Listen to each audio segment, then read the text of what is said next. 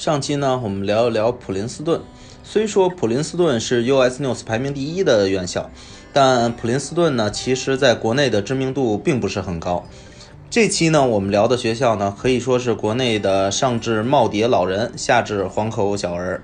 提到美国学校，第一个就会想起它。说到这里呢，很多人可能已经知道了我们要说的学校了，对，就是哈佛大学。哈佛大学呢，坐落于麻省的剑桥市，马萨诸塞州啊，咱们一般简称马省啊，在美国的东北部，这个州呢可厉害了，可以说是汇集了美国大部分最优质的教育资源，不仅是综合类大学出色，顶级文理学院也集中在这个州。另外呢，还有三十多所美国最好的私立高中，可以说这里的任意一所学校都是世界级的。上期呢，我们说过，英国的清教徒受到了迫害，陆续移民到了美国。他们中呢，有很多人曾经都是在牛津和剑桥受过古典式的这种高等教育。为了让他们的子孙后代呢，能够在新的家园里接受到这种教育，所以呢，他们在一六三六年建立了第一所高等学府，就是哈佛大学。哈佛大学呢，不仅是清教徒建立的第一所高等学府，同时也是美国历史上的第一所学府。这期节目其实我觉得挺难做的，为什么呢？因为哈佛大学的内容实在是太多了，而且现在好多的这个旅行团呀，都把这个哈佛设为一个景点来进行参观，可能很多听众之前都去过，呃，所以表面上的内容呢，咱们也就不说了，给大家讲几个小故事吧。一六三六年呢，哈佛建立，当时呢，它并不是叫这个名儿啊，它最早呢是叫做新学院。啊，一六三七年的一个冬天，那我们的主人公就出现了。有个叫约翰·哈佛的小伙子，从英国的剑桥大学毕业了，然后移民到了波士顿。他就住在这个查理斯镇。啊，这个查理斯镇在哪儿呢？就是咱们刚才提到的这个新学院啊，离这个查理斯镇啊只有一河之隔。约翰·哈佛这小伙子呢，当时的梦想就是成为这个查理斯镇教堂的助理牧师。啊，结果不到一年的时间，一六三八年的九月份，啊，因为肺病，这个约翰哈佛啊就死了。啊，临死之前呢，他立了一个遗嘱，说是将自己一半的财产和所有的这个藏书全部捐赠给河对面的那所学校。这新学院啊，从来没有收到过这么一大笔的一个捐赠啊，学校跟中了彩票一样，开心的不得了。呃，大家也不知道怎么去感谢他了，人也不在人世了。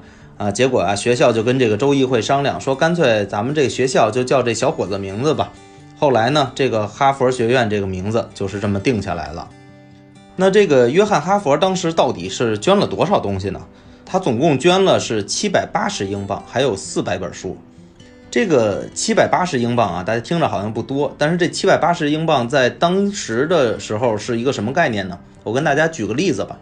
当时哈佛大学一年的财政拨款只有四百英镑，啊，英国本土一直到一七零零年，人均每年的年收入是八英镑，啊，一年就挣八英镑，啊，你说这小伙子呢，死之前捐了七百八十英镑，那人学校能不高兴吗？对吧？但至于这小伙子为什么这么有钱，我还没去考证，等有时间的时候呢，我再给大家研究研究。啊，这个钱呢，学校是用来花了建设了，啊，但是那四百本书啊，惨遭不测，怎么呢？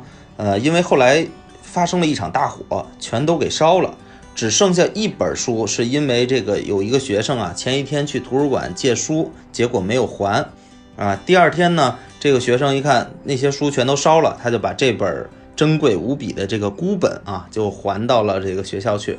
结果当时的这个学校校长呢是亨利·邓斯特，他根据这个借书不能带出图书馆这条校规，然后就把这个学生开除了。啊，你看挺有意思的哈。不过我们也能看出来，这校长的原则性看来是挺强的。啊，今天这个哈佛大学里边校园正中间坐落着有一个著名的铜像，那个铜像就是约翰·哈佛。这尊铜像呢，雕刻是完成于1815年。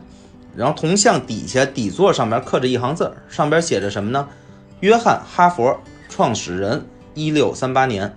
这些信息呢，其实存在着一些有意思的错误。我们来看一看啊。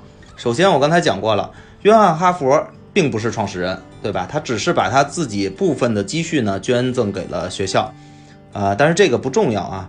呃，这个铜像更有意思的呢，约翰哈佛这个铜像啊，是他去世一百多年之后才制作的，啊，但当时呢，其实并没有这种影像的这种技术啊，没法存他的这个照片，也就是说，制作铜像的这个人根本不知道约翰哈佛长什么样子啊，纯粹是靠着这个想象啊，呃，把这尊铜像给他制作完成了。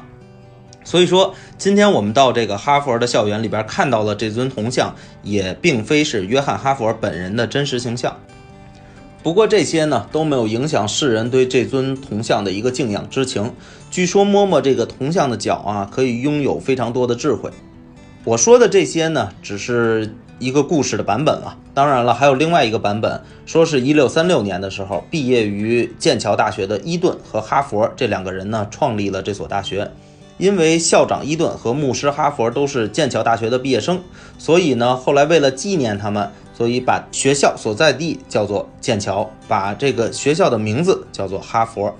啊，究竟哪个版本才是最真实的呢？我相信各位应该会有自己的判断和想法。其实这些故事真实与否已经不重要了，正是因为这些美好的故事，赋予了这座神圣的象牙塔神秘而优雅的色彩与灵魂。好了，这期我们就说到这里。如果想了解更多哈佛的故事与学校资料，请添加我的个人介绍的公众号，那里有更多的一手信息和图片。如果想要了解更多的学校，欢迎在评论区留言。感谢大家收听，我们下期再见。